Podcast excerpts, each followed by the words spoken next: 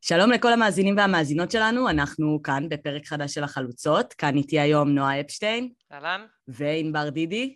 אהלן. ויש לנו את הזכות והכבוד לארח היום גם את אושרת עיני, שחקנית ופרשנית, שכל כך נהנתה איתנו בפעם הקודמת, שהיא באה שוב. אהלן אושרת. אז... זה הזכות והכבוד שלי, מאוד נהניתי ואני שמחה להיות פה. איזה כיף. אז אנחנו הולכות לדבר היום בעיקר על יורו הנשים ביולי הקרוב, כמובן שגם קצת על ההישג של נבחרת הנשים של ישראל, עכשיו עם ההסכם וההתאחדות והכל, תכף אושרת תדבר איתנו על זה, אולי גם קצת נספיק, אם נספיק בסוף, נקנח גם בליגת העל, שמועה שאושרת זוכרת את הגול האחרון של זהבי במדי הפועל, אבל קודם כל, פתיח.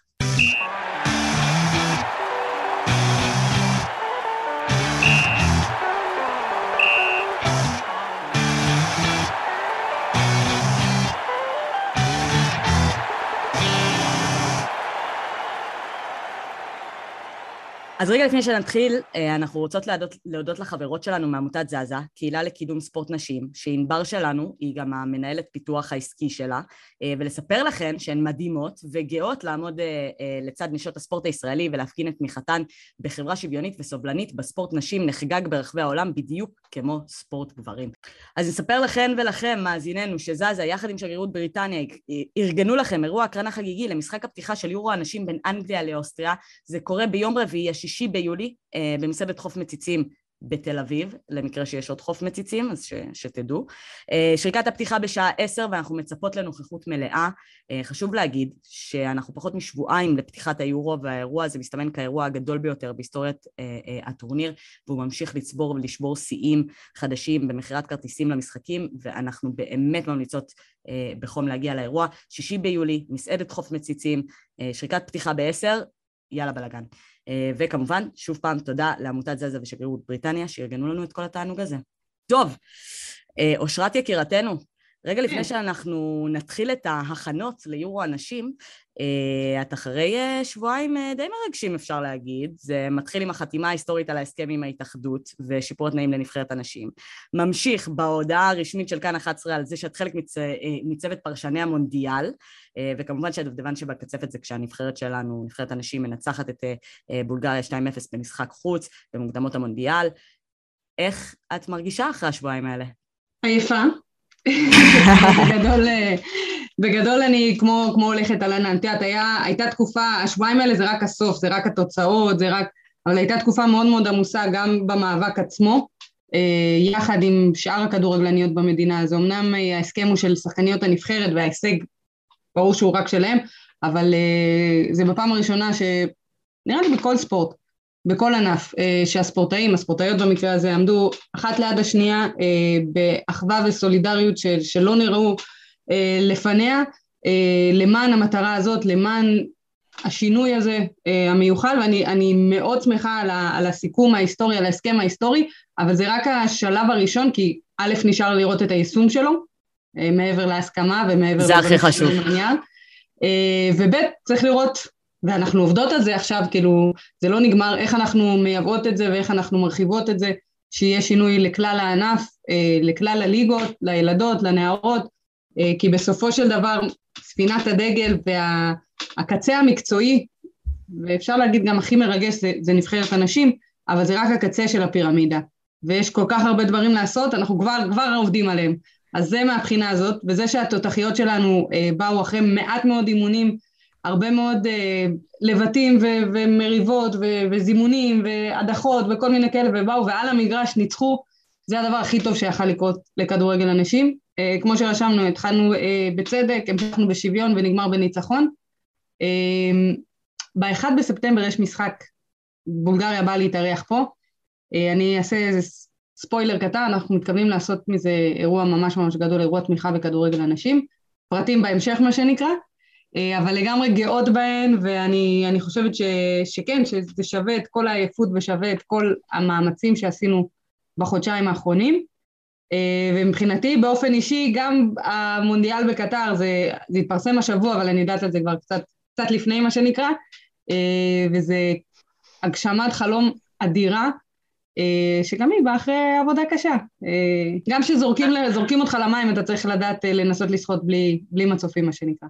אני רוצה, אושרת, להגיד לך משהו, פשוט בתור מישהי שהיא מורה לאזרחות, וכל העניינים האלה של מאבקים ציבוריים מאוד מדברים עליה, אז כמו שאת אמרת, בשביל שמאבק ציבורי יצליח בכל תחום, צריך איזושהי אחדות, אחידות וגם אה, עקשנות. ולא סתם אני חושבת שהקבוצת בנות המאוד מאוד איכותית שלכם, קבוצת נשים המאוד מאוד איכותית שהלכה סביב המאבק הזה, לא סתם איזו שלדעתי השיגה לראשונה תוצאות בעניין הזה, כי לא הסתכלתם ימינה ושמאלה, וכולכן הייתם מאוד מאוד אחידות סביב המטרה הזאת, וכולכם האמנתם בדרך, והייתם מוכנות גם לשלם את המחירים שצריך לשלם במידה ו... תטילו איזה שהם, לא יודעת מה, סנקציות, החרמות של אימונים, משחקים, לא יודעת במה זה כלול, ו- וזה מה שמביא תוצאות, וזה ממש שיעור לכל מי ש... לכל, לא רק בנות, לכל מי שמקשיב לנו ותמיד אומר, מה זה יעזור, אז מה אם בן אדם אחד, שניים נאבקים, איך זה יעזור, איך זה יביא תוצאות, הדברים האלה הם חזקים מאיתנו, ככה מביאים תוצאות. אז כן. שפו על זה. תודה רבה, וזה לגמרי, לגמרי של, שלהן, גם של השחקניות, גם של השחקניות הצעירות, כי צריך להבין, ברגע ש... ניכנס קצת לפרטים, ברגע שהכריזו על סכסוך עבודה, אז פנו לשחקניות צעירות יותר שישחקו במדעי הנבחרת, שכל שחקנית, כמובן זה החלום וזה השאיפה שלה, אבל אנחנו שיתפנו את כל השחקניות בארץ, באמת מכל הליגות, כל שחקנית מגיל שש עשרה ידע שזה הולך להיות השלב הבא, וששחקנית טובה ושזה החלום שלה וזה מה שהיא רוצה, היא תשיג את זה בזכות היכולת שלה, והיא תגיע לנבחרת ישראל בזכות ולא בחסד, ואני חייבת להגיד שהופתעתי מאוד, כאילו תמיד... כיף לרדת על הדור הצעיר, וזה לא מה שהיה פעם, והן ערכים וכל מיני דברים כאלה, כמו סרגל, הן היו ו- ואיתנו ביחד באמת בכל מה ש... תדע, את אמרת שיש הרבה מה להפסיד, אז יכול להיות, מן הסתם לי אין מה להפסיד, אני לא חלק מנבחרת ישראל כבר עשר שנים. אבל לדור הצעיר יש. ולה... ואולי לעוד כמה שחקניות, שזה כבר סוף הקריירה שלהם, זה כואב, זה אכזרי, אבל אין להן הרבה מה להפסיד. לדור הצעיר היה הרבה, ו- ואני יכולה להגיד לך שהתקשרו ואיימו על שחקניות באופן ספציפי, ועל ההורים שלהם.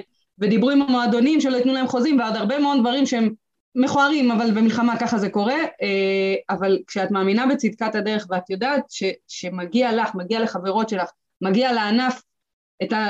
אנחנו מדברים בינתיים על המינימום, כן? עוד לא הגענו, המשכנו את מה שבאמת מגיע לנו, אבל לפחות את המינימום של היחס והכבוד, והתנאים המינימליים להצלחה מקצועית, אז כשאת מאמינה בצדקת הדרך, אז הרבה יותר קל גם להצטרף למטרה, והיה לנו גם את הנשים האדירות של בונות אלטרנטיבה, שפשוט עשו מזה קמפיין ארצי שעבד, כולל משפיעניות ומשפיענים כאלה ואחרים שהצטרפו אלינו, וזה היה פשוט מחמם את הלב, כי עד לנקודה הזאת, וזה המשפט סיום שלי, הרגשנו שאנחנו לבד, כאילו שאנחנו נלך ונלחם, אז זה יעזור לנבחרת אנשים, או יעזור לנבחרות אנשים, זה לא משנה מה, מה ההיקף, אבל אנחנו לבד, ותמיד עקו בנו עם, עם איזה נבוט בראש, אתן לא שוות, אתן פחות, מה נשקיע, זה כדורגל נשים, זה לא מכניס כסף, ובלה בלה בלה בלה בלה, בלי קשר שמדובר בנבחרת נשים, וכסף ציבורי, וכל מה...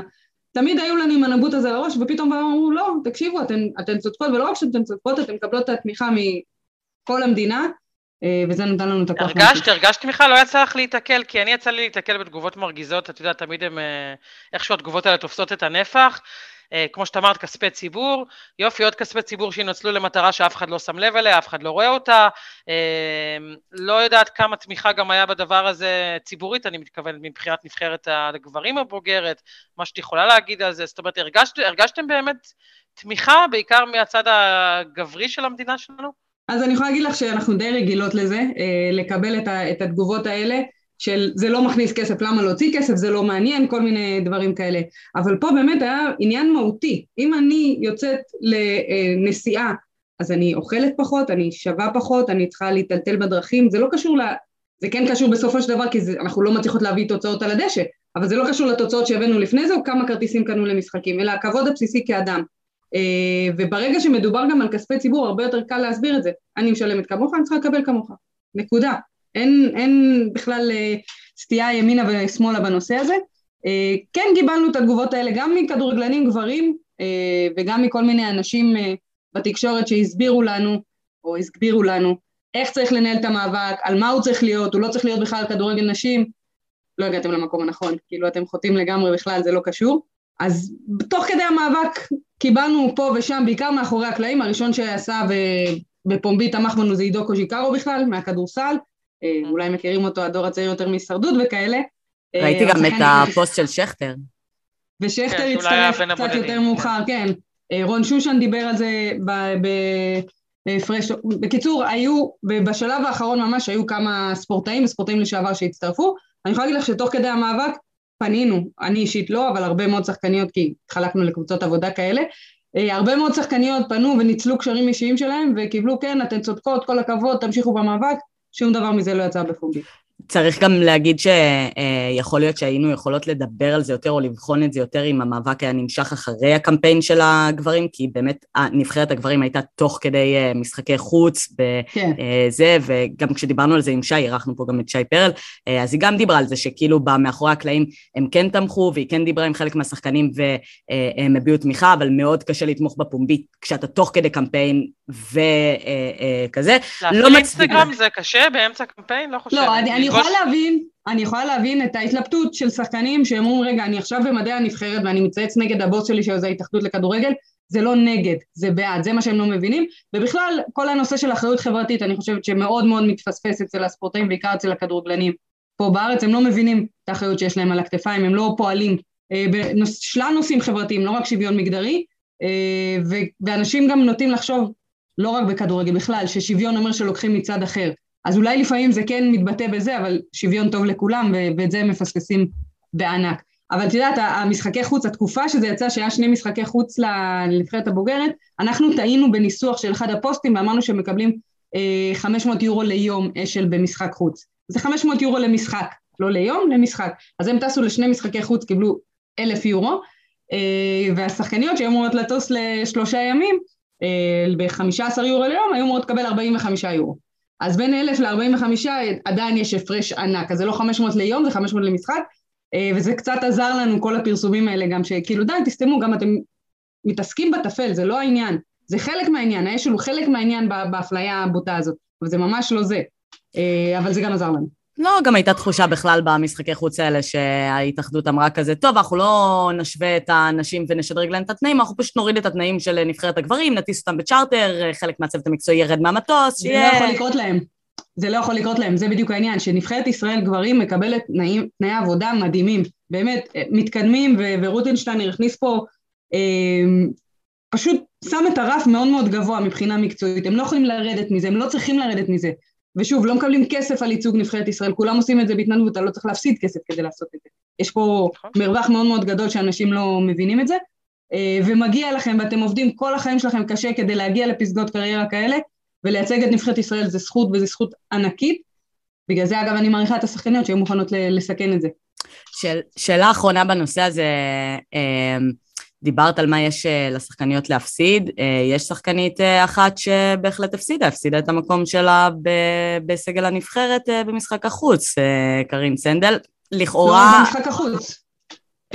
קרין סנדל הייתה חלק, למרות השמועות והפרסומים שיצאו, הייתה חלק מנבחרת ישראל, עד ההכרזה על סכסוך העבודה, יום אחרי ההכרזה, יום או יומיים, אל תתפסו אותי, אחרי סכסוך העבודה, נפגשתי את המאמן הנבחרת, ואמר לה שהיא לא בתוכניות.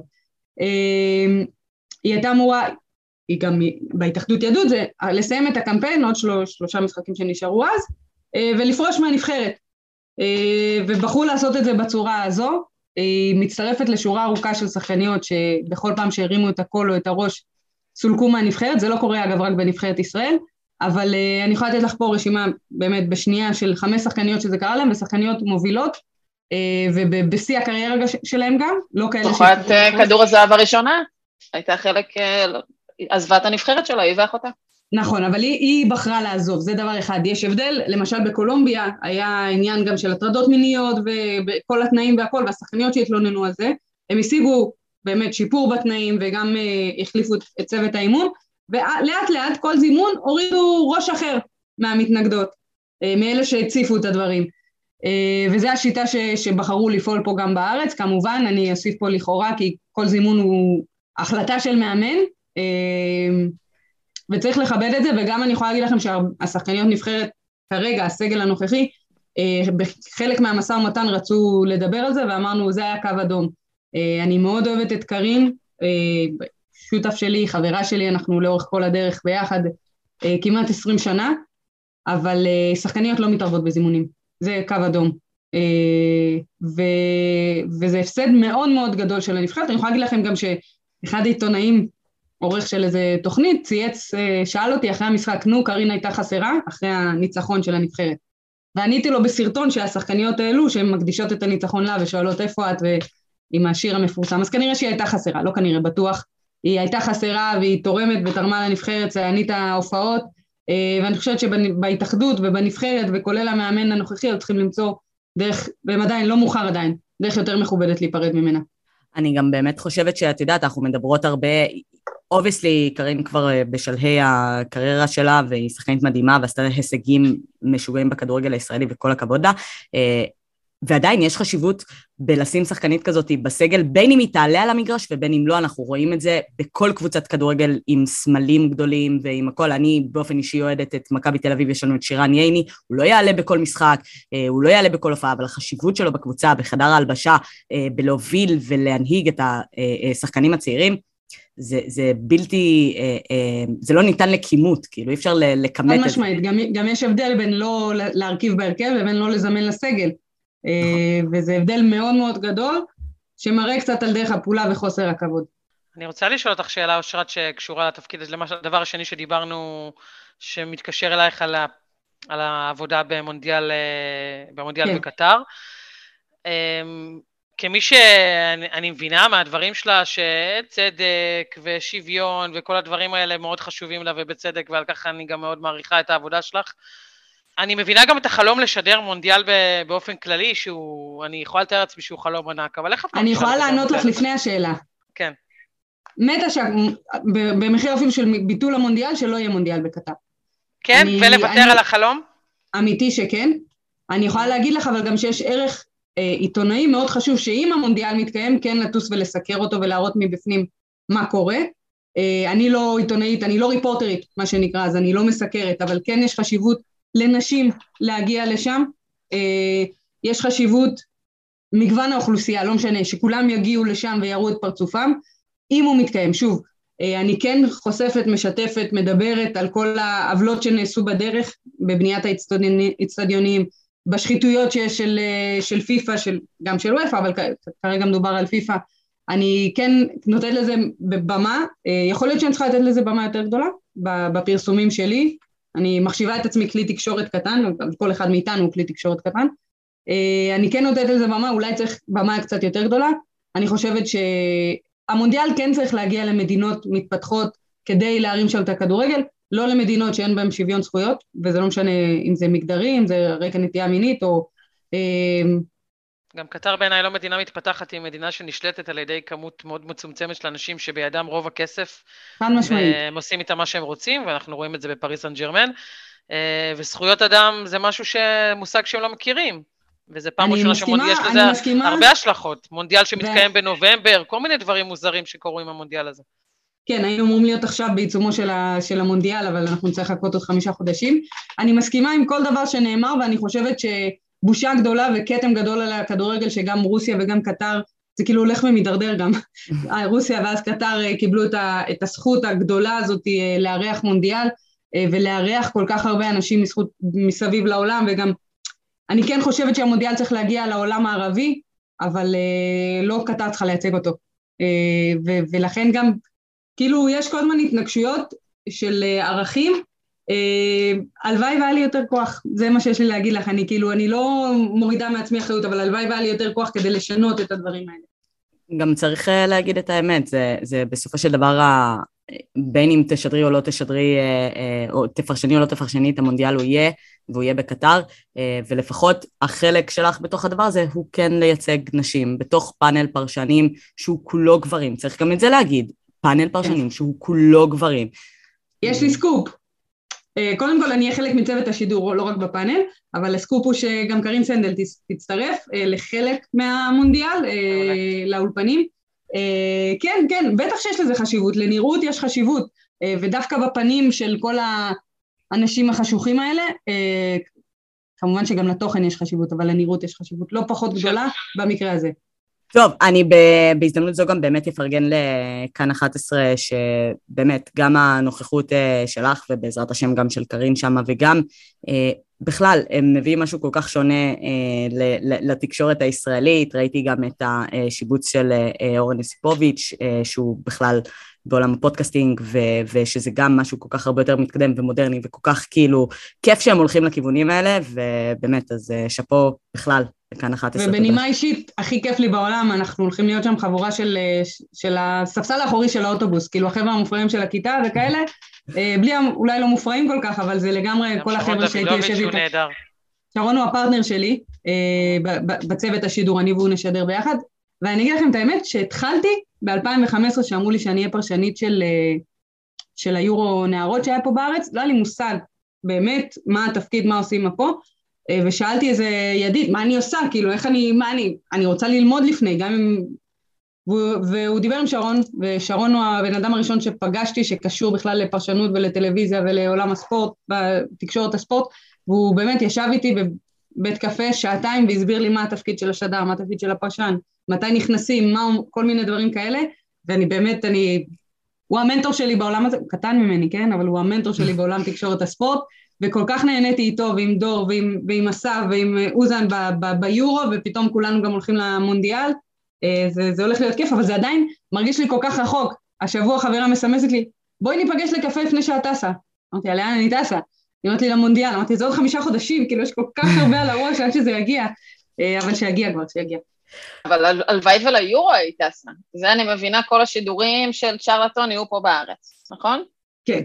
בפעם הראשונה, צריך להגיד ולפרגן, כל הטורניר, כל, בכלל לא היה את זה קודם, טורניר כדורגל נשים משודר בטלוויזיה עם צוות בעברית, שדר פרשנית, אז זה מצד אחד אנחנו הולכים לעשות היסטוריה, גם הקופה אמריקה יהיה משודר במקביל, אבל תגמר, את כל הטורניר אנחנו משדרים פה שתי מטר מהבית שלי בהרצליה. בסדר, זאת היא התחלה, אנחנו לאט לאט. לגמרי. טוב, אז באמת, קודם כל, הדבר הטוב היחיד בזה שהמונדיאל הולך להיות בחורף, זה שלפחות את יור, זה ייתן את תשומת הלב הנכונה ליורו הנשים בקיץ. כן. אז אם כבר התחלנו, אז בואו נדבר קצת על יורו הנשים, הוא נפתח בסוף שבוע הבא, כמו שכבר אמרנו, זה אירוע C, וכמו שכדורגל הנשים באירופה לא הפסיק לשבור סים בעונה האחרונה, גם האירוע הזה ממשיך לעשות סולדאוטים, ואירופה לגמרי מתאהבת בכדורגל הנשים, באמת, אני חושבת ש... דיברנו על זה רגע לפני שלחצנו על הרקורד, שבאמת, אני לא שמעתי הרבה על כדורגל נשים לפני, באמת שלא, בעוונותיי, חיסרון גדול, והשנה הזאת עשתה איזושהי תפנית לכדורגל הנשים, לאיך שהוא מוצג, לאיך שמדברים עליו, לציפייה שיש לאנשים ממשחקים. העניין שהוא מייצר. ממש, ממש לגמרי, אז... בואו נדבר קצת על היורו הזה. אינבר, אושרת, מישהי רוצה להסביר לנו קצת איך עובד הטורניר, מה השיטה? אנחנו נתחיל ונגיד שאמרתם פה קודם שיורו הנשים באמת נקבל במה, כי ככה באיזה חסד, כי המונדיאל יהיה רק בעוד חמישה חודשים, אז היורו הזה נדחה בשנה, כמו שיורו הגברים נדחה בשנה, בעצם הקורונה, הנשים בעצם מקבלות גם את המונדיאל וגם היורו את השנים האי-זוגיות, לעומת הגברים שהם בשנים הזוגיות, ואנחנו באמת בזאזה עושות איזה אירוע הקרנה, ואנחנו פתחנו את הפרסום שלנו במשפט, מי אמר שאין טורניר גדול הקיץ, וזו חגיגה ענקית הולך להיות היורו, ככה קצת לספר על הטורניר, שש עשרה הנבחרות הטובות ביותר באירופה ייפגשו לטורניר שיארוך כמעט חודש, אנחנו נתחיל בשבוע הבא ביום רביעי, במפגש בין אנגליה המארחת לאוסטריה, שש עשרה הנבחרות התחלקו ל... לארבעה בתים, משחק הפתיחה, ואני חושבת ש- שזה האירוע הגדול פה, זאת אומרת, משחק הפתיחה בין אנגליה לאוסטריה הולך להיות באולד טראפורד, הגמר הולך להיות בווימבלי, שני המשחקים האלה הם סולד אאוט, אני חושבת שזה פשוט סיפור ענק, ומלמד על הטראפיק והעניין העצום שיש, שיש בענף הזה.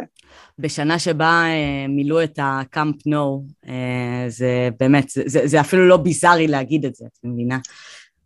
כן, אבל, אבל צריך להבין, גם מבחינת וופא, הטורניר הזה, אני אגיד, אלך מה, מהתמונה הגדולה לקטנה, פעם שלוש עשרה שיש את הטורניר הזה, הטורניר היורו התחיל לפני הייצוג של נשים באולימפיאד, במשחקים האולימפיים, לפני המונדיאל, בוא נגיד שאירופה קצת יותר מתקדמת מהעולם, כמו שענבר אמרה, שש עשרה נבחרות הכי טובות, את רוסיה הוציאו הצידה, כמו שקרה בכל שאר ענפי הספורט וב...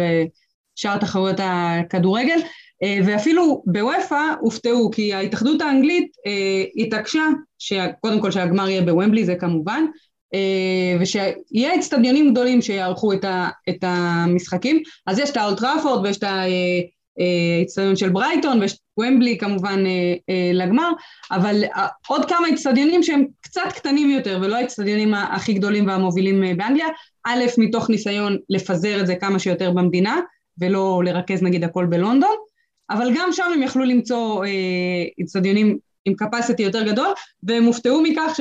לא רק משחק הפתיחה, חצאי הגמר, הגמר, המשחקים של, כל המשחקים של אנגליה כמובן, משחקים של הולנד, הכל כבר סולד אאוט, כאילו כמה חודשים לפני שהתחיל הטורניר. ואז הם אמרו, אוקיי, אם היינו עושים ביצעון קצת יותר גדול, היינו מצליחים למכור עוד יותר כרטיסים. אבל, אבל גם זה יגיע, ואני תמיד מעדיפה כמובן שהצדונים יהיו מלאים, גם אם הם קצת יותר קטנים, זה מדהים ותורם לאווירה. השאלה אם הם לא הפסידו אוהדים אחרים שלא יכולים, למשל אוהדים של אנגליה שרוצים ללכת למשחקים שכבר לא יכולים. אני יכולה להגיד בהיבט הזה של מאחורי הקלעים, אז בעצם של הלוגיסטיקה שמאחורי הטורניר הזה, כשעברתי על רשימת הערים שמארחות את הטורניר, ראיתי את מנצ'סטר, וישר חיברתי, זאת אומרת מנצ'סטר, זה ברור על איזה אצטדיון אנחנו מדברים פה, במנצ'סטר יהיו שלושה משחקים, באצטדיון של מנצ'סטר סיטי, קודם כל, באצטדיון האקדמיה שלהם. יש בו לדעתי... חשבתי בית אחד. כן, זה, הלכתי, זה, הלכתי לכיוון המותח, שבעת אלפים מקומות, ביקוש עצום, ספציפית גם וופא באופן התמחור שלה לכרטיסים, את המשחקים של, שאנגליה בוודאות השתתף בהם בשלב הבתים, עוד מעט נדבר על הפייבוריטיות והנבחרות החזקות יותר, המשחקים של אנגליה גם נמכרו במחיר קצת יותר יקר, ועדיין סולד אאוט מדהים וביקוש עצום לטורניר, וגם וופא מתייחסת לטורניר הזה ממש כמו כל טורניר אחר, הולך להיות פנזון בכל יום, בכל אחד מהערים, בלונדון הולכת להיות חגיגה ענקית, מי שמזדמן לו להיות באזור זכה. טוב, תודה רבה על התשובה המנומקת שלא עונה על השאלה, איך עובד הטורניר הזה? ארבעה בתים, ארבע קבוצות בכל בית, שתי הראשונות עולות לרבע הגמר, בתים A ו-B נפגשות, הראשונה ב-A, השנייה ב-B, הראשונה ב-B, הראשונה, השנייה ב-A, ו-C ו-D, רבע גמר, חצי גמר וגמר, זה מאוד מאוד פשוט טורניר של שש עשרה קבוצות, זה אין, אין יותר מדי שיגונות. לא שונה מהיורו גברים, חוץ מזה שזה פחות קבוצות, אבל אותו סגנון של מאצ'ים, זאת אומרת. אותו פורמט, אותם כללים, כן. הרבה מאוד, הרבה מאוד מהטורנירים של האנשים, אגב, גם ליגת האלופות, אני לא זוכרת את המספר המדויק, אבל בעצם כדי ליצור איזה טורניר שהוא תחרותי, ולא פערי רמות מאוד גבוהים, שאגב, רואים גם במונדיאל גברים, שיש פערי רמות עצומים מהיבשות השונות, אז באמת כמות הקבוצות היא מצומצמת, אבל אני מאמינה שגם בליגת האלופות הולכים לקראת הגדלה, לדעתי כבר הכריזו עליה. כבר יש הגדלה, כן. יש מסלול אלופות ולא אלופות, מה שלא היה בעבר, יש כבר קיימת ותהיה עוד הגדלה, וגם ביורו, אבל לא סתם אמרת שבכדורגל הגברים רואים את ההבדלים היותר גדולים במונדיאל, כי מן הסתם כל יבשת יש לה את הרמה שלה, אירופה היא יבשת של הכדורגל, וכמו שהגדילו את היורו לגברים, גם יגדילו, יגדילו את היורו לנשים.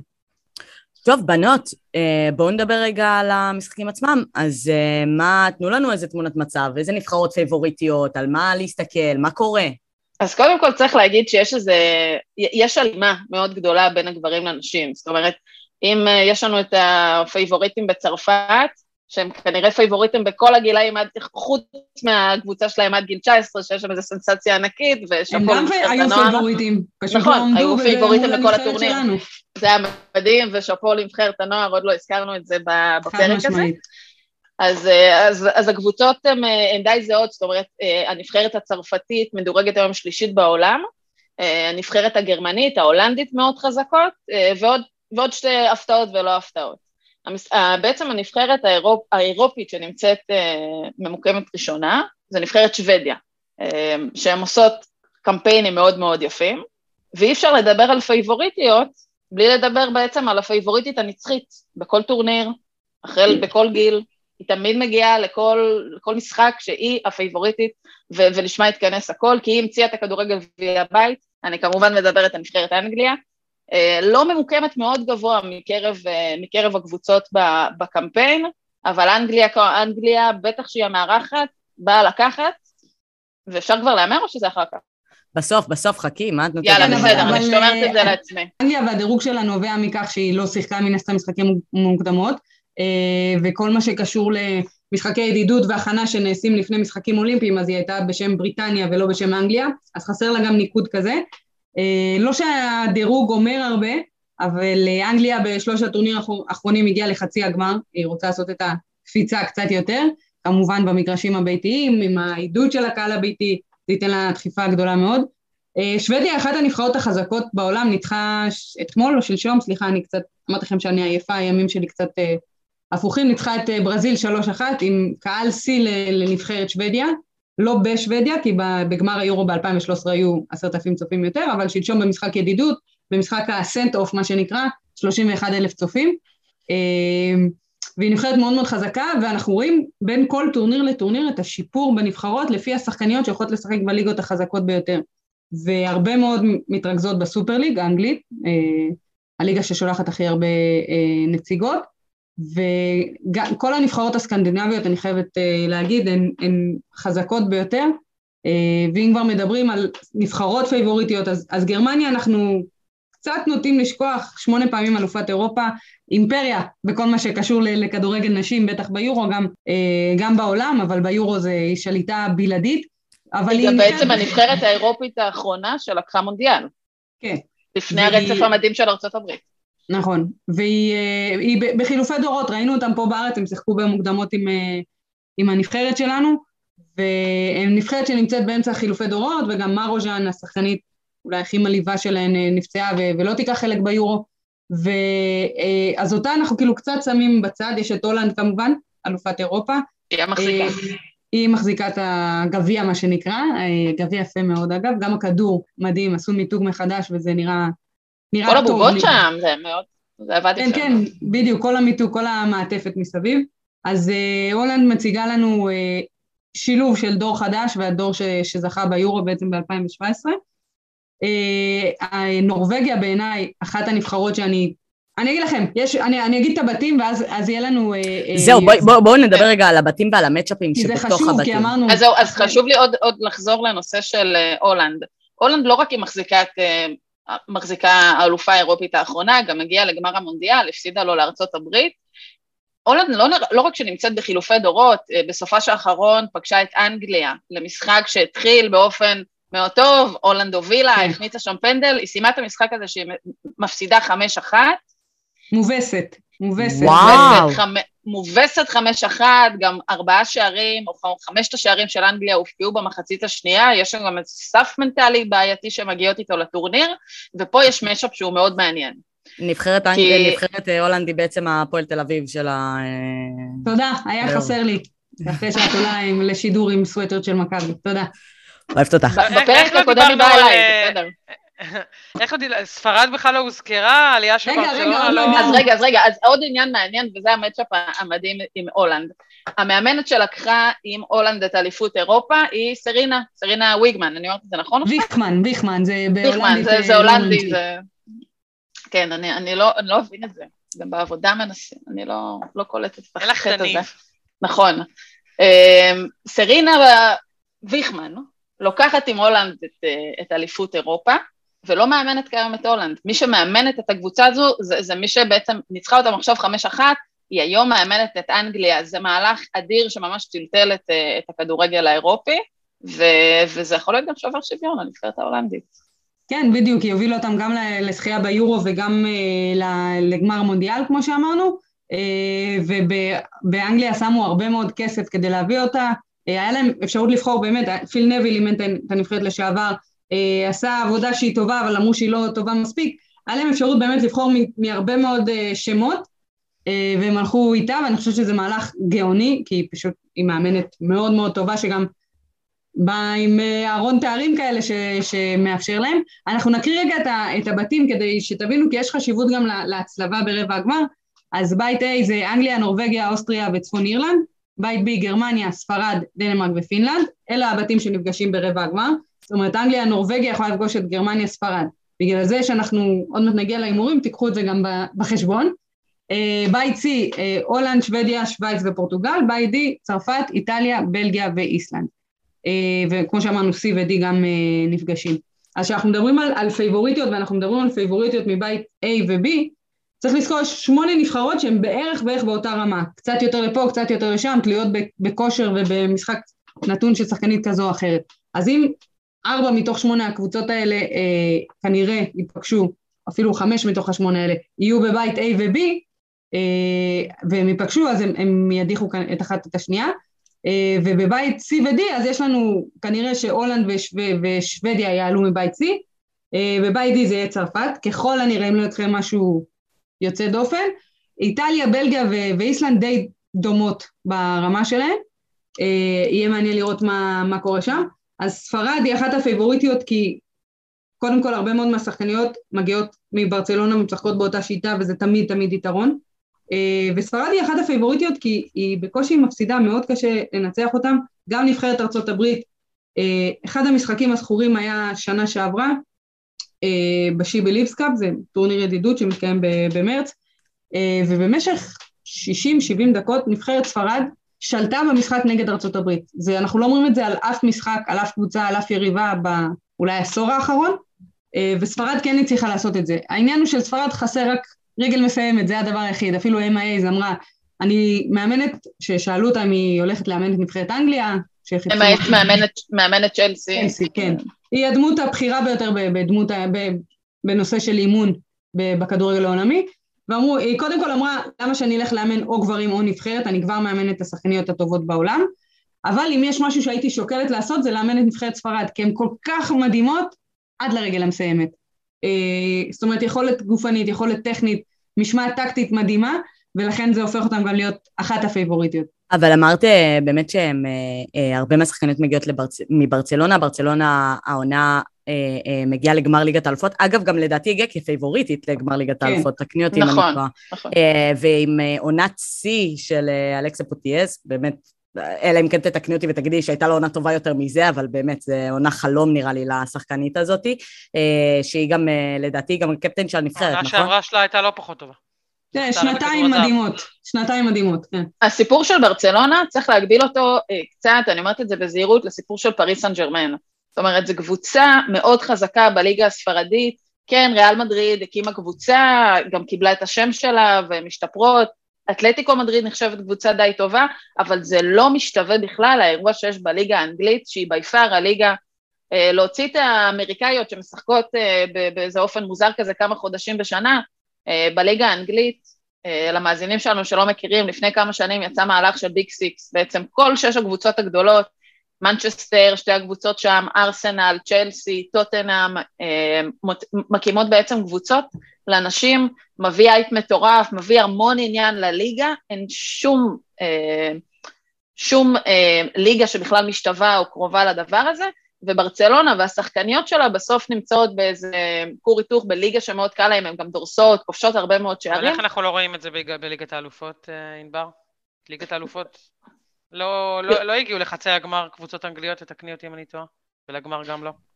צ'לסי הייתה הפתעה מאוד גדולה שהיא הודחה, אבל יש גם עניין... בשלב הבתים עם יובנטוס, כן, זה היה יובנטוס ווולסבורג, אבל בדרך כלל אנחנו כן רואים אותם מגיעות לשלבים המאוחרים.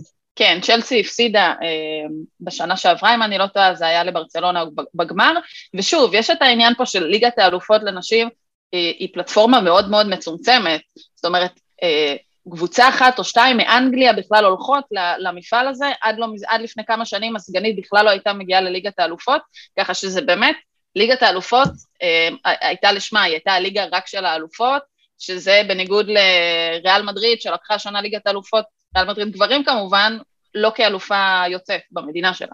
אז באמת אנחנו מדברות רגע על העניין הזה של הבתים והכל, לא יודעת, אני לפני כל יורו מונדיאל, whatever, זה הרי כמות שידורים שהיא בלתי ניתנת לתפיסה בשלב הבתים. אז אני... רק שש עשרה קבוצות, אז זה לא יהיה משהו כל כך, כל כך מטורף. נכון, נכון, אבל עדיין לאנשים עובדים יכול להיות שיהיה יותר בעיה לשבת ולעקוב ממש אחרי כל משחק. תנו לי את... קודם כל נגיד להם, נגיד להם שזה שני משחקים ביום, בשבע ובעשר, נראה לי מדהים לשעות הקיץ, שבע אתם... מפרגנת לכם, לכו תראו את המשחק בחוץ, איפה שהם שדרים, לא יודעת מי קיבל איסור שדר בחוץ, עשר, תבואו הביתה, ככה עם הארוחת ערב מול הטלוויזיה ותראו, זה באמת... קיבלנו בזאזה, אישור לשדר בחוץ. כן, זה כן עומס, כמו שאנחנו אוהבים ורגילים, אבל זה לא באמצע היום, וזה באמת בשעות שהכי מתאימות לקהל הישראלי.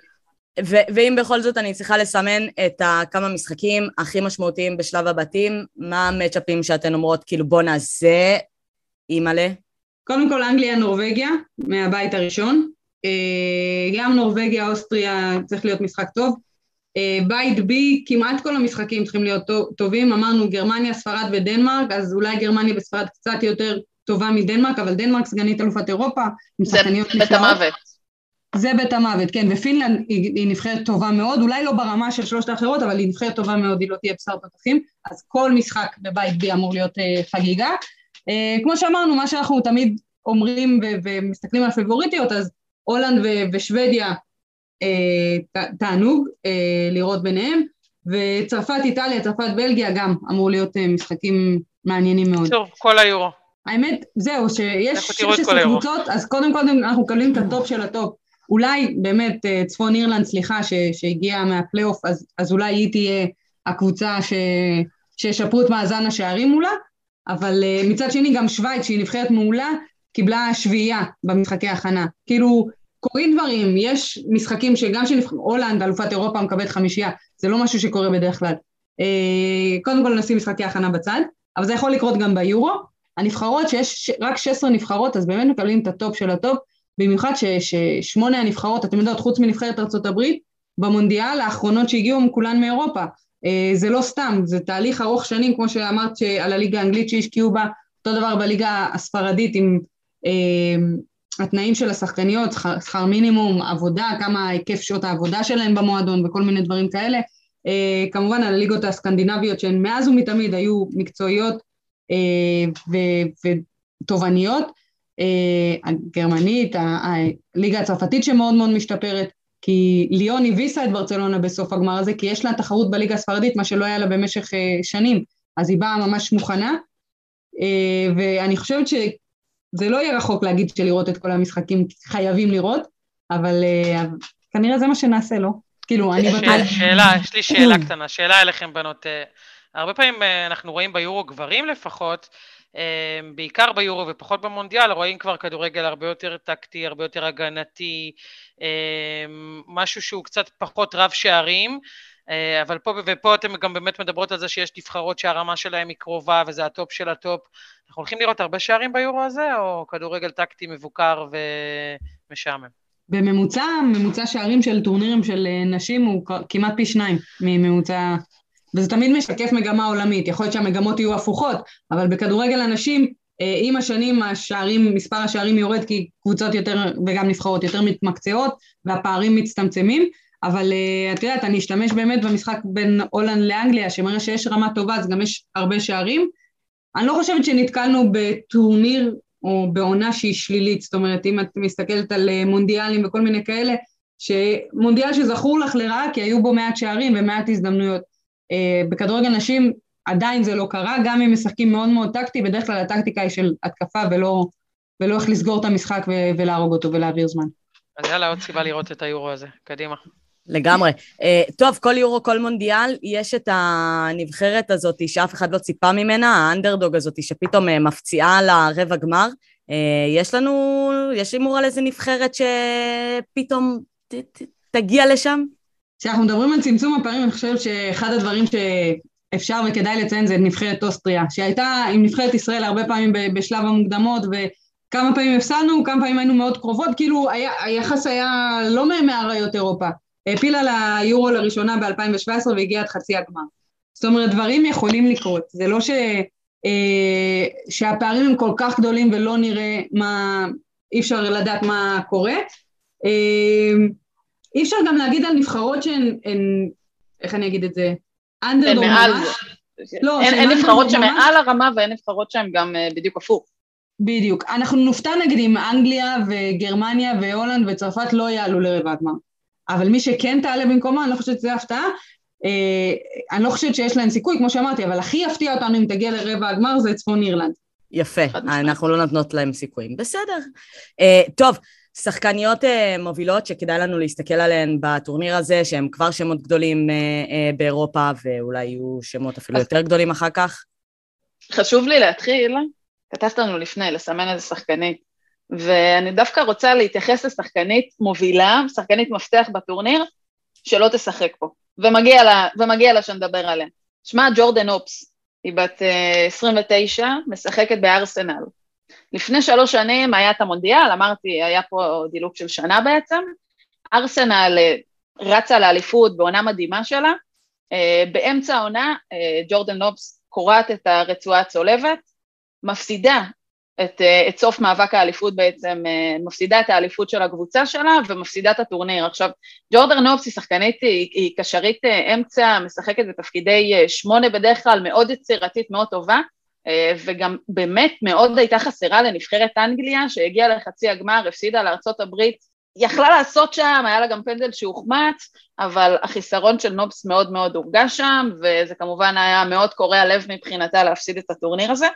חזרה לארסנל, ספגה במהלך השלוש שנים האחרונות, עוד כמה פציעות הולכות ושוות, בכל שלוש השנים האלה צ'לסי, היא זו שלקחה את האליפות, זאת אומרת, היא גם לא זכתה לקחת איזשהו תואר, חודשיים, אני חושבת שזה היה בתחילת מאי, אני אשלח לכם סרטון של זה, קורע לב, הקבוצה שלה מנצחת, אם אני לא טועה, חמש או שש אחת, לקראת הסיום היא נפצעת בקרסול, והולכת להפסיד גם את הטורניר הביתי הזה של אנגליה. שני טורנירים גדולים ברציפות, היא הולכת לפספס, מכה אדירה לאנגליה, ארסנל גם בסוף מפסידה את האליפות במשחק האחרון, היא הגיבורה הטרגית של, של הטורניר, של הטורנירים האלה. אם סיימנו כבר שחקניות שלא נמצאות, אז חשוב לי מעבר לפציעות וכאלה, שזה משהו שאי אפשר לשלוט בו, אמנדין הנרי, שמי שראתה את גמר ליגת האלופות, הבקיעה שער אדיר, ובכלל הייתה לה עונה טובה מאוד בקישור של ליון, מגיעה מאמנת של נבחרת צרפת, שמהרגע הראשון שהגיעה, דייקר השם שלה, מהרגע הראשון שהגיעה היא מסתכסכת עם הכוכבות, ודומה באופן מסוים למה שקורה בנבחרות צרפת הגברים שאנחנו מכירות, היא לא מזמנת אותה ליורו, יש על זה באמת הרבה מאוד ביקורות, כי זה לא מקצועי לחלוטין, זאת אומרת, אחת הקשריות הטובות בעולם, כל כך אלגנטית, אני מאוד נהנית לראות אותה באופן אישי כבר כמה שנים, ופתאום היא מחוץ לסגל, בעקבות זה קם, לה, קם מועדון הייטרים לנבחרת צרפת, פרטים בטוויטר שלי, לא, אני לא מובילה את זה, יש מספיק ש... שיובילו את זה, אז, אז, אז תמיד מי שלא נמצאתי זו שחסרה, גם ג'ניפר הרמוסו מנבחרת ספרד, שאולי הייתה אמורה להיות הפתרון שלהם לרגל המסיימת, ספגה פגיעה בברך והיא לא תהיה חלק מהיורו, אגב, בהזדמנות נדבר על המעבר שלה גם לליגה המקסיקנית. זהו, כזה, היא עזבה את, זהו, רציתי לשאול על זה בדיוק, היא עזבה את ברצלונה, וכאילו עברה לליגה המקסיקנית, ואני יודעת שהליגה המקסיקנית נחשבת בנשים טובה יותר מגברים, אבל האם היא ליגה כזאת גדולה, כמו ש... קודם כל נגיד ש... שמצדיקה מעבר של שחקנית כזאת לשם?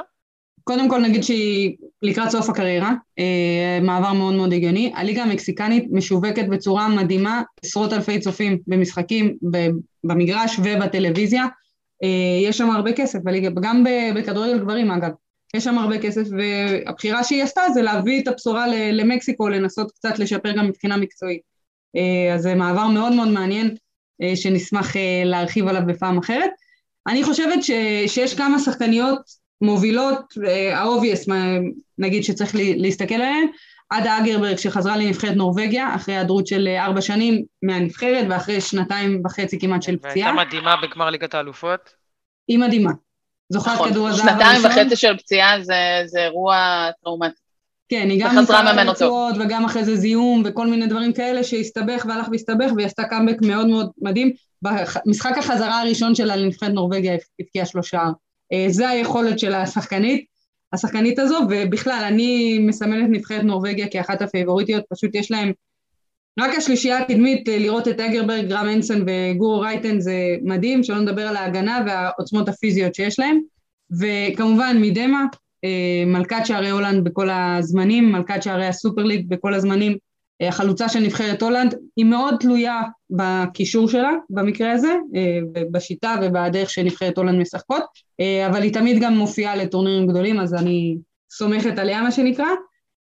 צריך לומר, היא רק בת עשרים, מידמה, רק בת עשרים וחמש, ומחזיקה בכל הסעים האלה. כן. וכבר שברה אותה לפני זה שנה או שנתיים. לגמרי, זה, זה חלק מה... מהעניין, שהיא שברה אותם, היא ממשיכה לשבור וללכת ולהתקדם הלאה. בנבחרת אנגליה, אני חושבת שיש לנו כמה שחקניות שצריך לשים את העין עליהן. תמיד אנחנו מדברות על פרן קירבי, כי היא מושכת את העין, והיא שחקנית באמת גם של משחקים גדולים. חוזרת מהיעדרות ארוכה מהמגרשים, פציעה ועוד כל מיני דברים גם נפשיים, והיא חוזרת, והיא חוזרת בגדול, ומקבלת את האמון מיסרינה ויכמן, כי היה, הייתה התלבטות מאוד גדולה. אני חושבת שלורן המפ, הקיצונית של מנצ'סטר סיטי, היא אחת השחקניות שהכי כיף לצפות בהן, היא השחקנית שאנחנו, בוא נגיד שאני מצפה שיהיה לה הכי הרבה השפעה על המשחק של נבחרת אנגליה, היא גם קרעה רצועות וחזרה רק באפריל לשחק כדורגל. כן, אין לה, אין לה יחסית לשאר הסגל האנגלי שהוא די ותיק והולך הרבה זמן, לה אין יחסית הרבה מאוד פזן. היא בת עשרים ואחת. ככה ש... היא בת עשרים ואחת והיא נבחרה בארבע מחמש השנים האחרונות לשחקנית הצעירה המצטיינת של הליגה. זאת אומרת, היא משחקת בגיל בוגרות מגיל מאוד צעיר, ברמות הגבוהות. כן, והיא פשוט מהירה, חזקה, עם קרוסים מטורפים, ויהיה מדהים לראות את השילוב שלה ואלן ווייט בחוד של נבחרת אנגליה. ספרד כמובן, אלכסיה קוטאס, אנחנו, השחקנית השנה בעולם, באירופה זכתה בכל התארים האישיים, השחקנית השנה בליגת האלופות, פשוט מדהימה לצפות. אני, אם כבר נבחרת ספרד, הייתי מסמנת עוד שתי שחקניות, גם בונמטי וגם אונה באטה, המגנה של מנצ'סטר יונייטד. תראו אותם עם הכדור, בלי הכדור, זה בית ספר לכדורגל, אחת משחקת קשרית כמובן, ואונה באטה היא המגנה הימנית.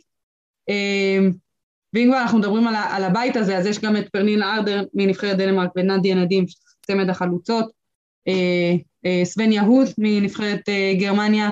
אני מתחילה מרגישה פה כמו איזה name dropping מפגר, אבל באמת הכדורגלניות הכי טובות בעולם, אם נוציא את נבחרת אה, אה, ארצות הברית ואת סמקר, מגיעות לטורניר הזה, ובגלל זה יש כל כך הרבה שמות וכל כך הרבה שחקניות טובות. אה, בשוודיה, אה, נשים לב לשחקנית שאנחנו אוהבים אותה מ-אלפיים וחמש עשרה, סטינה בלקסטניוס, החלוצה של נבחרת שוודיה, שזכתה פה גם בשחקנית מצוינת, גם מלכת השערים, זכתה עם שוודיה בטורניר שהיה פה בארץ, עברה לארסנל השנה, וקיבלה באמת במה קצת יותר גדולה להראות את, ה, את היכולות שלה.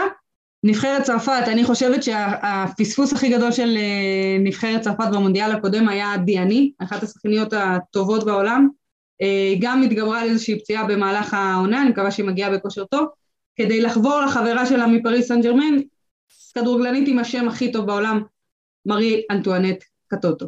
לגמרי, לגמרי, שם...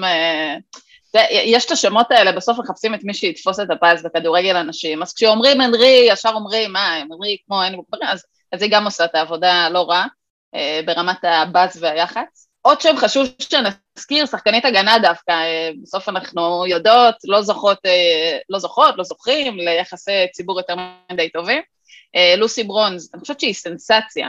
לוסי ברונז מגיעה בעיניי בהפתעה ב-אלפיים תשע עשרה למקום השני בכדור הזהב, מי שלקחה את זה בהחלטה די פוליטית אפשר לומר, זו מגן רפינו, אחרי המונדיאל זה היה. לוסי ברונז שיחקה הרבה מאוד שנים ב- בליון, שהיא באמת השליטה של כדורגל נשים באירופה, מגיעה למנצ'סטר, לחוזרת, יותר נכון, למנצ'סטר סיטי, שם היא שיחקה לפני זה, בקיץ הזה חותמת בברצלונה, הדבר הזה סנסציה, זאת אומרת, גם אוהדים שלא הכירו את הדבר הזה, פתאום מבינים שמגינה ימנית חתמה אצלם, ואני חושבת שאין שחקנית, אין הרבה מאוד שחקני הגנה באופן כללי, שזוכים לכל כך הרבה תהילה, וצריך לחשוב על זה מקום שני בכדור זהב, אין משהו דומה לזה שהיה אצל הגברים בזמן האחרון. כן, אנחנו אוהבים לדבר על... נברו נראה לי לא היה. כן, נכון. ונדייק שהגיע... מדברים על טרנט אלכסנדר ארנולד ועל קנסלו ועל התפקיד החדש של מגנים כפליימייקר בתהליך המשחק, לוסי ברונז עושה את זה כבר שש שבע שנים בהצלחה יתרה, מה שנקרא, גם בנבחרת, גם זה, גם היא עברה איזושהי פציעה, אבל היא התגברה עליה, והיא מגיעה באמת בכושר טוב מאוד לטורניר הזה, מגיעה גם רגועה, אחרי שהיא חתמה על החוזה בברצלונה, כי יש, יש הרבה השפעה מנטלית על, על שחקניות שעדיין צריכות או להוכיח את עצמן כדי להרוויח את החוזה הבא, או שלא סגורות, כל מיני ענייני משא ומתן שקורים תוך כדי ההכנות למשחקים, וזה שהיא מגיעה רגועה, יש לזה הרבה, הרבה השפעה עליה.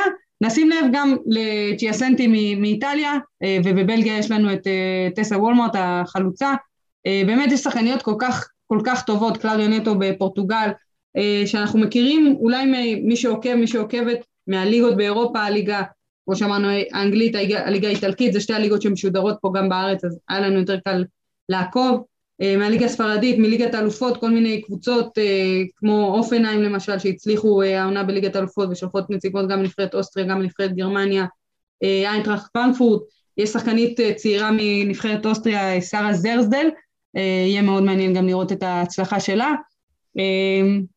זה, זה כאילו כל כך מרגש וכל כך טוב, כי הגענו לאיזשהו פיק. הטורניר הזה אמור להיות פיק של שנה אדירה לכדורגל הנשים. יש כאלה שיגידו שלוש שנים, שמאז המונדיאל זה רק הולך וגובר וגובר.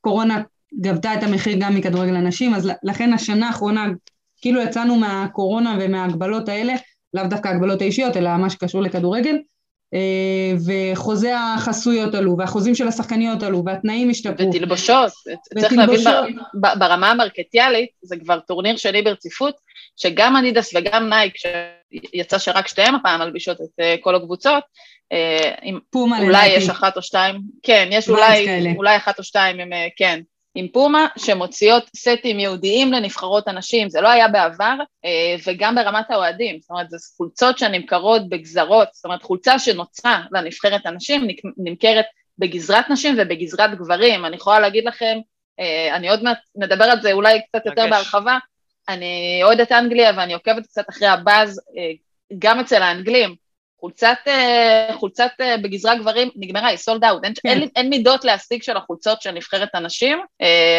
ו- וזה פשוט מדהים. את יודעת, זה מתקשר למה שדיברנו בתחילת הפרק ועל סולידריות, אז היה משחקים בליגת האומות של הגברים, לפני, בתחילת החודש. אחת הנבחרות, גרמניה. נבחרת גרמניה וגם נבחרת בלגיה, עלו עם, עם המדים של הנשים, זאת אומרת, גזרת גברים, הכל בסדר, אבל המדים מוצבים אחרת, מן הסתם הכוכבים מעל הסמל, אם זכית באליפות או לא, כל מיני כאלה הם שונים. הם עלו כדי לקדם ולתמוך בקבוצת הנשים שלהם שיוצאו להכנות ביורו. אז שאלתי אותך אז על הגברים ועל הנבחרת שלנו שלא... אז שצייצתי את זה בטוויטר, מישהו ענה לי משהו ממש מצחיק ועצוב ועוקץ והכל, הוא ענה, אז נבחרת הגברים שלנו תעלה עם חמישה עשר יורו בכיס, לא תזדהות. ונבחרת הנשים שלנו, אני לא יודעת אם זה עדיין מעודכן, נבחרת נשים ישראל, הדירוג שלה הוא גבוה מזה של הגברים. כן, כי לפי הדבר האחרון הם, הם עלו בש, בשלוש מקומות, אז הם, אה, היינו בדירוג שווה, גם תגובות אה, ציניות בטוויטר תמיד מצחיקות אותי, אז הייתה עוד אחת שאומרים, אל תשקיעו בנבחרת הנשים, הן לא שוות, הן לא זה זה לראייה במקום השביעי, תשקיעו בנבחרת הגברים שהם ממש, שבעים ושש סליחה, לא שביעי, תשקיעו בנבחרת הגברים שהם ממש טובים, ממש מייצגים שהם במקום ה-שבעים ושש. כן, אז, ציינו את זה, ציינו את זה גם פה, שזה דבר הזוי, אבל בואו נדבר שנייה. נדבר על הימורים. כן, בואו נדבר על ההימורים רגע. יש לי, יש לי דיסקליימר, אני הכי גרועה בזה בעולם, אנחנו עושות טוטו חברות, גם למונדיאל, גם ליורו, גם לגברים וגם לאנשים. אני תמיד, תמיד, כאילו, זה מדהים אנשים, כמה אני יודעת על קבוצות ונבחרות, וכמה הבחירות שלי הן לא קשורות למציאות. אז כל מי שרוצה, אל תקשיבו לי. לא יודעת אם תלכו הפוך, אבל אל תקשיבו לי. לא לשים ווינר לפי אושרת, חברים. לא לשים ווינר. כן. יאללה. רגע, אושרת, את באה עם קבוצה מבית? בוא נדבר קודם על... מבחינת העדה? העדה. אז שלחו לי מקודם לענות על איזה שאלון לכתבה שעושים, אני אומרת שאני, אני אוהד נבחרת ישראל גם בטורנירים שהם לא משתתפים בה. עכשיו זה נשמע מצחיק, אבל זה מאוד עוזר לי ליהנות מטורנירים, כי לא אכפת לי מי, מי מצליח. לא אכפת לי שנבחרת גרמניה מודחת בשלב הבתים, כי אני, אין לי שום, יש לי הערכה מאוד גדולה לכמה נבחרות, לכמה שחקניות, אבל אין לי, אין לי העדה כזאת, אני לא... אובייקטיבית, בוא נגיד זה ככה, אני פשוט נהנית מכל דבר טוב שקורה. אני שומעת את זה ואומרת, הלוואי עליי מתישהו, שאני אצפה באיזשהו משחק, ולא יהיה לי איזה אינטרס חבוי, שהפייבוריטי תודח עכשיו, ולא נפגוש אותה אחר כך. לגמרי, אני כל כך שמחה על זה, גם בכדורגל גברים עולמי, כאילו, יושבים, רואים קלאסיקו, רואים ליגת אלופות, כל אחד יש לו את הנגיעה שלו, אני, מה שיהיה יהיה, כאילו, שיהיה טוב. זהו, אני באה ככה ליורו הזה, ניטרלית לגמרי. איזה כיף. מה, עיני, זה לא, עיני, זה לא מקורו באיזה אוסטריה או משהו, את לא... כמה זמן חשבת על הבדיחה הזאת? וואי, מלא, מלא, לקח לי איזה רבע שעה. טוב, בקיצור, אימורים, אושרת. אני ככה, אני אמרתי גם שאתם חושבות, מי שישמע את זה, מי שיעשה אימורים, לא יודעת אם איפה ואיך, תסתכלו על ההצלבה של הבתים, זה מאוד מאוד חשוב, ואם יש בתים שהם יותר צמודים, אז הם לא יודעים להתסיים במקום הראשון השני, וזה המצב בבית A ו-B, Uh, אני חושבת שנורווגיה uh, תגיע רחוק מאוד, לא יודעת אם אני אאמר עליה כזוכה, לקחתי. כן לקחתי, אז, אז, אז אני אקח את נבחרת אנגליה, uh, לקחת לענבר, לא, לא לקחתי, להפך, אני סליחה, אני רוצה שיאמינו בדבר הזה. אני אגיד את זה ככה, מבחינת יכולת, כמו שאמרנו, אין הבדלים גדולים, התמיכה של הקהל הביתי, פלוס הבשלות הזאת, גם שהביאו צרין אביחמי, וגם הבשלות של השחקניות, שכבר שלושה טורנירים חווים את זה, מגיעות כאילו לפיינל פור, זה מרחק, אתם יודעות, מאה ושמונים דקות מגביע, והן לא עושות את זה, אז אני לא לא רואה את זה מבחינת לוזריות או משהו כזה, רק עניין של הבשלה, והתפתחו את התנאים שיש להם באנגליה, גם בתור נבחרת וגם כל אחת מהם בקבוצות, it's coming home. שאלו את ויכמן, אחרי הניצחון חמש אחת על הולנד, שאלו אותה מה דעתה על המשפט הזה, ואז היא אומרת שהיא, שהיא לא כל כך מבינה אותו, זאת אומרת, הציטוט פה מולי, היא אומרת, אני נורא אוהבת את השיר, אבל, אבל, אני, אבל, אבל מה בעצם הולך הביתה? אנחנו כולנו הולכים הביתה בסוף המשחק הזה, ואולי דווקא זה שיש שם דמות הולנדית, שתרכך שם את העניינים, תוכל לקדם את הדבר הזה. אולי תוריד את השחצנות, זה לא שייך לכם, זה לא חוזר הביתה, לא המצאתם. אם נוריד אולי את השחצנות, נוכל להגיע להישגים. איזה שחצנות יכולה להיות, באמת, אני אומרת את זה בכל פעם שאנחנו מדברים על נבחרת אנגליה, באמת, נבחרת אנגליה, לא יודעת, נשים, גברים, גילאים, לא רלוונטי, כאילו, הם פשוט, הם באמת, הם השמעון פרס של הכדורגל, הם כאילו, הם תמיד כמעט. אבל גם שמעון פרס תמיד הרגיש, ואני מכבדת את האיש מאוד, תמיד הרגיש שהוא פוליטיקאי מוביל, הוא כאילו היה חסר לו הגרוש ללירה, וגם גם הנבחרות של אנגליה, הם כאילו, הם לא זוכות בתארים, אבל הם מרגישות שהם המציאו את הכדורגל. נבחרת אנגליה, אנשים לפני המונדיאל הקודם, אגב, פעילות מדהימה של מחלקת המדיה שלהם, אני חושבת שיש קבוצות אירופאיות, גברים שלא מגיעות לרמה הזו, הגיע למונדיאל עם... עם לוח, כמו שסופרים בצבא כזה, מהיום מהיום, כמה עוד נותר לי, אז ממש בסוף, בדיוק כזה. טבלת יאוש. טבלת יאוש כזו. בסוף כל משחק, אחת השחקניות באה וסימנה בלוח משחק פחות, זאת אומרת, הן כל כך היו בטוחות, לא רק שהן הולכות להגיע לגמר, שהן הולכות לקחת את זה, שהשחצנות הזאת תמיד תבוא יחד עם אנגליה. זה מאוד מתכתב לי, אגב, עם העדה לביתר. גם בא עם, עם יכולת, כי אם נזכור גם את חצי הגמר של המונדיאל, של נבחרת ארצות הברית, הכל יכולה והחזקה, אם היו רגעים שהיא נראתה, שהיא לא הולכת לקחת הגביע, זה המשחקים האלה, מול אנגליה, המשחק הזה מול אנגליה, ואותו דבר אפשר להגיד. נכון, שער שנפסד שם, פנדל שהם החמיצו, זה היה קורה עליהם. הרבה הרבה מאוד, כי זאת אומרת, השחצנות קיימת, אנחנו בחיים לא נבין את זה, כי אנחנו לא משם, ואנחנו לא באות מהתרבות הזו, ואנחנו לא חיות את היום-יום, אבל לפחות בעניין של אנשים, גם אם עדיין זה לא יסתיים עם גביע וארון, יש תוצאות ליד זה. חד משמעית אנגליה, אני באמת מאמינה שהיא תיקח את זה, עוד סיפור קטן, הצטרפתי לעמותת זזה, דיברנו על, ה, על האירוע שאנחנו נעשה בשבוע הבא למשחק הפתיחה, הצטרפתי ממש לפני האירוע הקודם של זזה למונדיאל, ועבדנו לאורך כל הטורניר בהרבה מאוד אירועי צפייה, לגמר הגדול שעשינו אותו בירושלים, ואני באמת האמנתי שלא רק שאני עובדת, וכמובן אני מתנדבת בעמותה, אני באמת האמנתי שאני עושה פה מסיבת סיום מפוארת לאנגליה, לאורך כל הדרך, ככה שברגע האחרון שהם הודחו בחצי הגמר, באמת נורא נורא כאב לי, ויכולתי להגיע לגמר וליהנות, ובאמת זה שחרר אותי באותו יום. אני הולכת על נורווגיה בגלל ההתקפה המדהימה שיש להם, גם עדה אנגלברג אחרי שראיתי אותה בגמר ליגת האלופות, וגם יתר השחקניות שלהם בהתקפה, לא יודעת, זה הווייב, זה התחושה, אבל גם אני כמו אשרת, ההימורים שלי בחיים לא קרובים למציאות, הם בדרך כלל הפוכים, כאילו אם אני אגיד עכשיו תוצאה שלוש שתיים בגמר מסוים, אז אם כבר הדבר הכי קרוב זה יהיה שהתוצאה תהיה הפוכה לקבוצה השנייה, אז גדול. אל תלכו עליי. אני אמר על נבחרת ספרד, אני לא מבינה בזה כלום, זאת היא האמת, אבל אני בפעם הראשונה, אני יודעת ריאל מדריד, בפעם הראשונה שבה ראיתי את הכדורגל הזה, את הכדורגל הספרדי, התאהבתי, ואני אוהדת נבחרת ספרד מאז ומעולם, ו- וכנראה לנצח, אז אני נבחרת ספרד, זה פשוט, זה בליבי. אז שיהיה להם בהצלחה, מה, מה, מהסיכום שלכם זה לא נשמע מאוד מאוד מבטיח, אבל בסדר, בואי. דווקא, לא יודעת, אני גם חושבת שגם ציינו את זה שבבית כאילו C ו-D, זאת אומרת, יש להם יותר סיכוי להפיל לשלבים המאוחרים, וגם זה נבחרת, שוב, אני, אני חושבת שמבחינת האיכויות של כלל שחקניות הסגל, הנבחרת הטובה ביותר. אבל צריך להבין שזה נבחרת שמדברים פה על דרך, ועל זה שהאנגליות הרבה מאוד זמן מגיעות לשלבים האחרונים, ספרד הגיעה גם למונדיאל האחרון, וגם לאירו של הפנה, ודי נצבעה בצבע אפור. הדור עכשיו שמשחק בנבחרת ספרד, זה אותו דור ש... שהיה די אנגלי, שהפסיד בכמה גמרים של האנדר תשע עשרה של היורו, ואז עד שהוא לקח אותו. אגב, הם הפסידו גם ב... טורניר האחרון של האנדר תשע עשרה, בפנדלים, לא משנה. באופן כללי, זה כן דור שכן צמח ולהגיע למקומות הכי גבוהים, גם מה שקורה ברמת הנבחרות, וגם מה שברמת הקבוצות, וכמובן ברמת הנבחרת. שוב, זה מאוד מאוד תלוי, לפעמים תופסות יום, כמו שאת אומרת, אפור כזה, כאילו הנעת כדור לרוחב, ולפעמים הן דורסניות בקטע שאי אפשר לעמוד מול הלחץ הזה. כמו נבחרת ספרד של הגברים. ממש, ש... ממש. שגם להם חסרה רגל מסיימת. בדיוק, שגם זה הטיקי-טקה, ואז בסוף, מי שם את הכדור בשער, חבר'ה? מעבירים מצד כן, לצד של המגרש. אנשים באמת מכתיבות את האופי שלהם כנבחרת, ואז זה נורא קל להשוות אותם לגברים, אבל זה ממש תהליך של השנתיים, שלוש האחרונות. הם באמת מאוד השדשו, אפילו לא, לא נחשבו לטופ איי.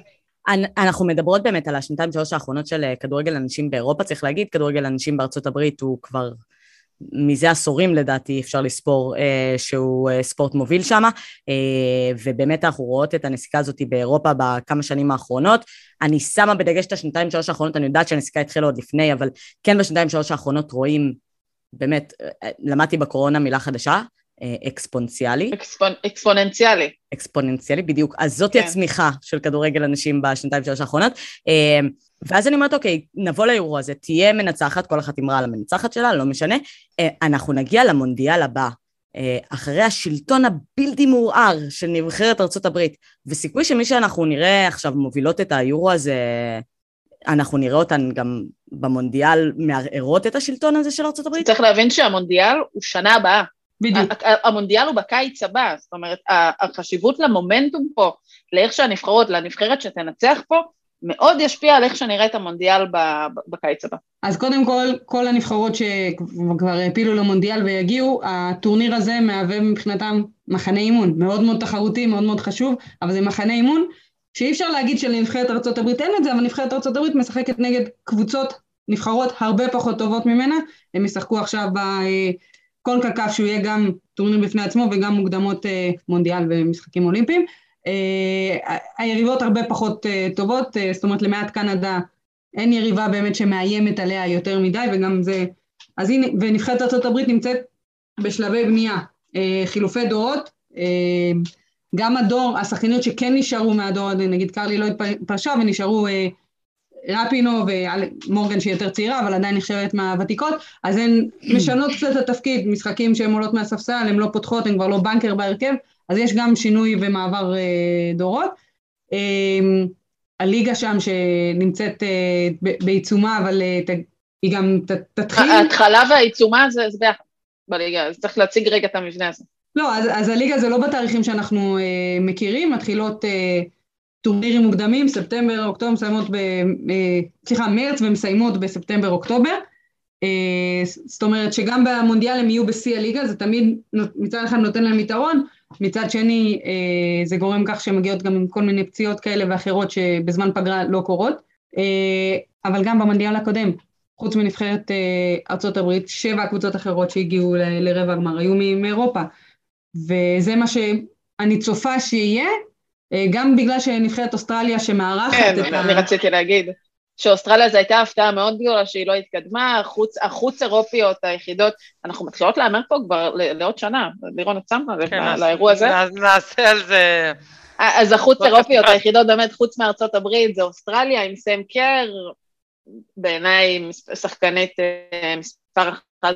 יופי של שחקנית מספר אחת, אנחנו לא צריכות לדעת. בדיוק, אין סיבה, למה אנחנו צריכות לדעת. את יודעת, אם כבר מדברים על סם קר, קפטנית נבחרת אוסטרליה, העלו תמונה של ממשחק ידידות שהיה בין נורווגיה לדנמרק, ושתי הקפטניות לוחצות ידיים, מיילדה והרדר, שתיהן שחקניות של צ'לסי. צ'לסי מרכזת את הקפטניות של נבחרות העולם, מה שנקרא ככה, אם איי איי, המאמנת, כמו שאמרנו, הדמות הכי בכירה, בוחרת אותם גם בגלל יכולת המשחק האדירה שלהם, גם בגלל יכולת המנהיגות, אז אני, פה זה המקום להמליץ גם על, ה, על סדרה הדוקומנטרית אה, של צ'לסי, One Team One Dream, אה, משודרת כל יום ראשון בסטרים לייב בערוץ היוטיוב של אה, דאזן, החברה ששידרה גם את ליגת האלופות, כמובן לא חייבים לראות בלייב, יש את הפרקים אה, נשמרים גם ביוטיוב, אני, אני לא רואים, אבל יש פה רשימה של דברים, כל פרק אני יוצרת ורושמת, כי זה פשוט בית ספר לכדורגל במנהיגות, אני מאוד מאוד ממליצה לכל מי שאוהב, אוהבת כדורגל, אוהבת ניהול של אנשים, ניהול של דברים, תראו את הסדרה. בואו נסכם את יורו הנשים. פעם אחרונה, איפה משודר ומתי? ערוצי ספורט אחת מתחילים ביום רביעי שישה ביולי, עד ה-שלושים ואחד ביולי זה הגמר. ערוצי ספורט אחת זה ספורט אחת, שתיים, שלוש, ארבע, משחקים בשעה שבע ועשר בערב, אולי תפרסמו גם את הלוח משחקים לפי השידורים, אני אשלח לכם יש זה. ברור, בשביל מה הסושיאל שלנו קיים, אם לא בשביל לפרסם בדיוק את הדברים האלה? בשביל תמונה שלי מהשער של העיתון, לא? חד משמעי, חד משמעי. גם, גם. זה גם אחת הסיבות שפתחנו... חשוב לי לציין שהרקע שם הוא זהב ולא צהוב, אבל זה רק לי חשוב, לאף אחד אחר זה לא חשוב. זה רקע צהוב, חיים. זהב. אני אראה לך את הרפרנס של הצילומים של נבחרת ארצות הברית, ואז תביני שזה זהב. בקיצור, ערוצי ספורט אחת, שבע ועשר זה המשחקים, שבע בערב, עשר בערב זה המשחקים. הולך להיות באמת חגיגה, עשרים וחמישה ימים מלאים של כדורגל נשים, גם בימים שיש הפסקות, אז אני, אני אעשה לייבים וכאלה, ותוכלו לראות ולהתעדכן, גם סיפורים מאוד מאוד מרגשים של השחקניות עצמן, וגם כמובן ההצלחות הספורטיביות, זה, לשם כך התכנסנו. כמובן שגם אנחנו נהיה כאן כדי לסקר את האירוע, ולדבר עליו גם תוך כדי שהוא יקרה, אבל רגע לפני שאנחנו נסיים את החלק שלנו על יורו הנשים, אנחנו נזכיר לכם שוב פעם, ששריקת הפתיחה היא ביום רביעי הבא, בשישי ביולי, בשעה עשר, ועמותת זזה לקידום ספורט נשים, יחד עם שגרירות בריטניה, מזמינות אתכם ואתכם ליהנות ממשחק הבכורה של הטורניר, בנבחרת אנגליה, לנבחרת אוסטריה, בהקרנה חגיגית, במסעדת חוף מציצים, בתל אביב. איזה כיף. יהיה גדול, הקרנה, הקרנה סופר חגיגית, על מסך ענק, יהיה חגיגה של כדורגל. אני שוקלת לנטוש את השידור ולבוא לחגיגה. או לשדר מהחוף. זו גם אופציה. זה החלום, זה החלום לשדר מהחוף. תלך מיקרופון, תני בראש. טוב, אנחנו לא נעכב לא את הצופים שלנו, שבטח גם הם מעוניינים לעסוק בעיסוקיהם, ובטח שלא את אושרת המגה עסוקה שלנו, ובכל זאת, יש לנו... הישג אדיר לנבחרת הנוער של הגברים, לאנדר תשע עשרה, בהנהגתו של אופיר חיים, שצריך להגיד את השם שלו, כי פשוט דבר אדיר מה שהוא עושה. דיברנו על זה בפרק הקודם שלנו, על זה שכאילו זה הישג היסטורי שהם פילו לחצי הגמר, ואז מה יקרה אם הם יפסידו פתאום שש אפס, והאם אנחנו עדיין נזכור את זה כדבר היסטורי, ולא רק שהם לא מפסידים שש אפס, הם מנצחים שתיים אחת, את נבחרת צרפת הפייבוריטית לזכייה בטורניר. טובה בעולם, נבחרת צרפת בגילאים האלה הכי טובה בעולם, חד משמעית. כנראה בכל גיל כרגע, בדיוק.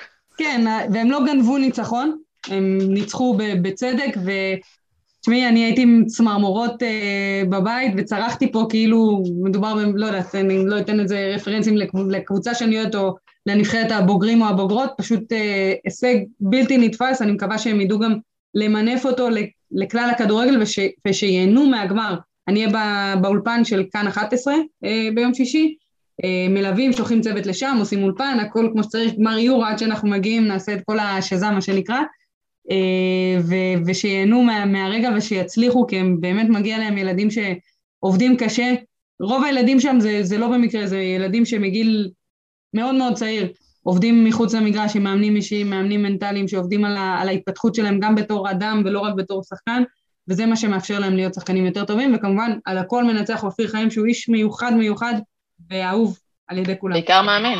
דיברנו שבוע שעבר, דיברנו בפרק הקודם, על, צחקנו קצת, על זה שמההפלה של חצי גמר יצא איזו גרפיקה של ההתאחדות, כאילו זכו בתואר, זאת אומרת, קבוצות לוקחות אליפות וזה, ואמרנו שהמעצב הגרפי בכלל לא התכונן, לא ידע שבקדנציה שלו, בהתאחדות לכדורגל, הוא יעצב דבר כזה. אז... הוא יצב את העלייה, הם הבטיחו את העלייה למונדואליטו, אז זה משהו... אז מה, מה הוא יעשה עכשיו, אם פתאום יהיה איזה ניצחון, הוא, הוא כבר הוציא את הודעת השחייה, הוא כבר בזבז אותה. לא, אז האמת שהם היו מאוד מאוד אה, אותנטיים בקטע הזה, הם אה, רשמו גמר יורו, זה לא חלום, וזהו, כאילו לעד מין אין מה להגיד, כאילו היו מאוד מאוד, זה באמת מרגש בצורה... בלתי רגילה. תשמעי, זה כיף לראות את ההתרגשות הזאת, ואם כבר אותנטיות, אז באמת אני גם ראיתי את השידור אתמול, ושמעתי את אוזן שם עם החנוק דמעות. ואור סוחריאנו, השדר. בוכה, הוא בכה. הוא מלווה את הילדים האלה מגיל צעיר מאוד, הוא עבד גם בשידורים של ההתאחדות שהיה, וכל מיני כאלה. בחור רגיש ואדיר, וכיף, ומגיע לו גם לשדר את המשחקים האלה, ולהיות חלק מה... לקח למאיר איינשטיין את השידור הקודם הכי מרגש שהיה בכדורגל אי פעם, שגם הוא היה נגד צרפת, ועכשיו יש לנו משחק אחר שהוא באמת, הוא לדעתי לוקח, כי זה באמת משחק על משהו, על תואר, חשוב, אז אחד המשחקים הגדולים שיצא לי לראות, משחק מדהים. דבר אחרון, אשרת, לפני שאנחנו משחררות אותך, רן זהבי נוחת בליגת העל בחזרה, מאוהדת מכבי תל אביב, לאוהדת הפועל תל אביב, איך את מרגישה? אני חושבת קודם כל שכל הסאגה הזאת שהיא נגמרה זה כבר טוב, מאפשר גם לקבוצה, גם לשחקן להתרכז במה שצריך לעשות, אף אחד לא, בחיים אני לא חושבת שמישהו ירער על היכולות של רן זהבי בתור כדורגלן, אני לא חושבת שיש מישהו שאי פעם אמר שהוא לא טוב במה שהוא עושה. לבן אדם יש מקצוע והוא עושה את זה מעולה. לפני הרבה מאוד שנים אלי תביב, אבל עברו הרבה מהימנר מאז. כן, גם אלי גוטמן נתן לשחק מגן ימני, אבל לא חושבת שהוא אמר עליו אי פעם שהוא לא טוב. ברור. זה חלק מהעניין. אז אני חושבת שמצד אחד אף ליגיונר מצליח או מצליח פחות שחזר לארץ לא סיים בטוב. אני מאחלת לו, בלי קשר ליריבות בין המועדונים, שכן מגיע לו ולקריירה שלו שיסתיים בצורה טובה. מצד שני, אנחנו גם איביץ' חזר למכבי תל אביב, והאמת ששמעתי את נטע לוי אומר בפודיום, שהצילי חזר למכבי חיפה, ואמר בוא נעשה הגנה, בוא נלחץ, זה זה זה, כי הוא היה רגיל מאיביץ' שנכנסים למשחק דרך משחק ההגנה, ורק ככה תבוא הצלחה התקפית, ואז נטע לוי אמר לו, עזוב, תן לי לעשות את ההגנה, אתה תתרכז בהתקפה, ו... שמונה עשר חודשים אחר, אחר כך שתי אליפויות למכבי, למכבי חיפה.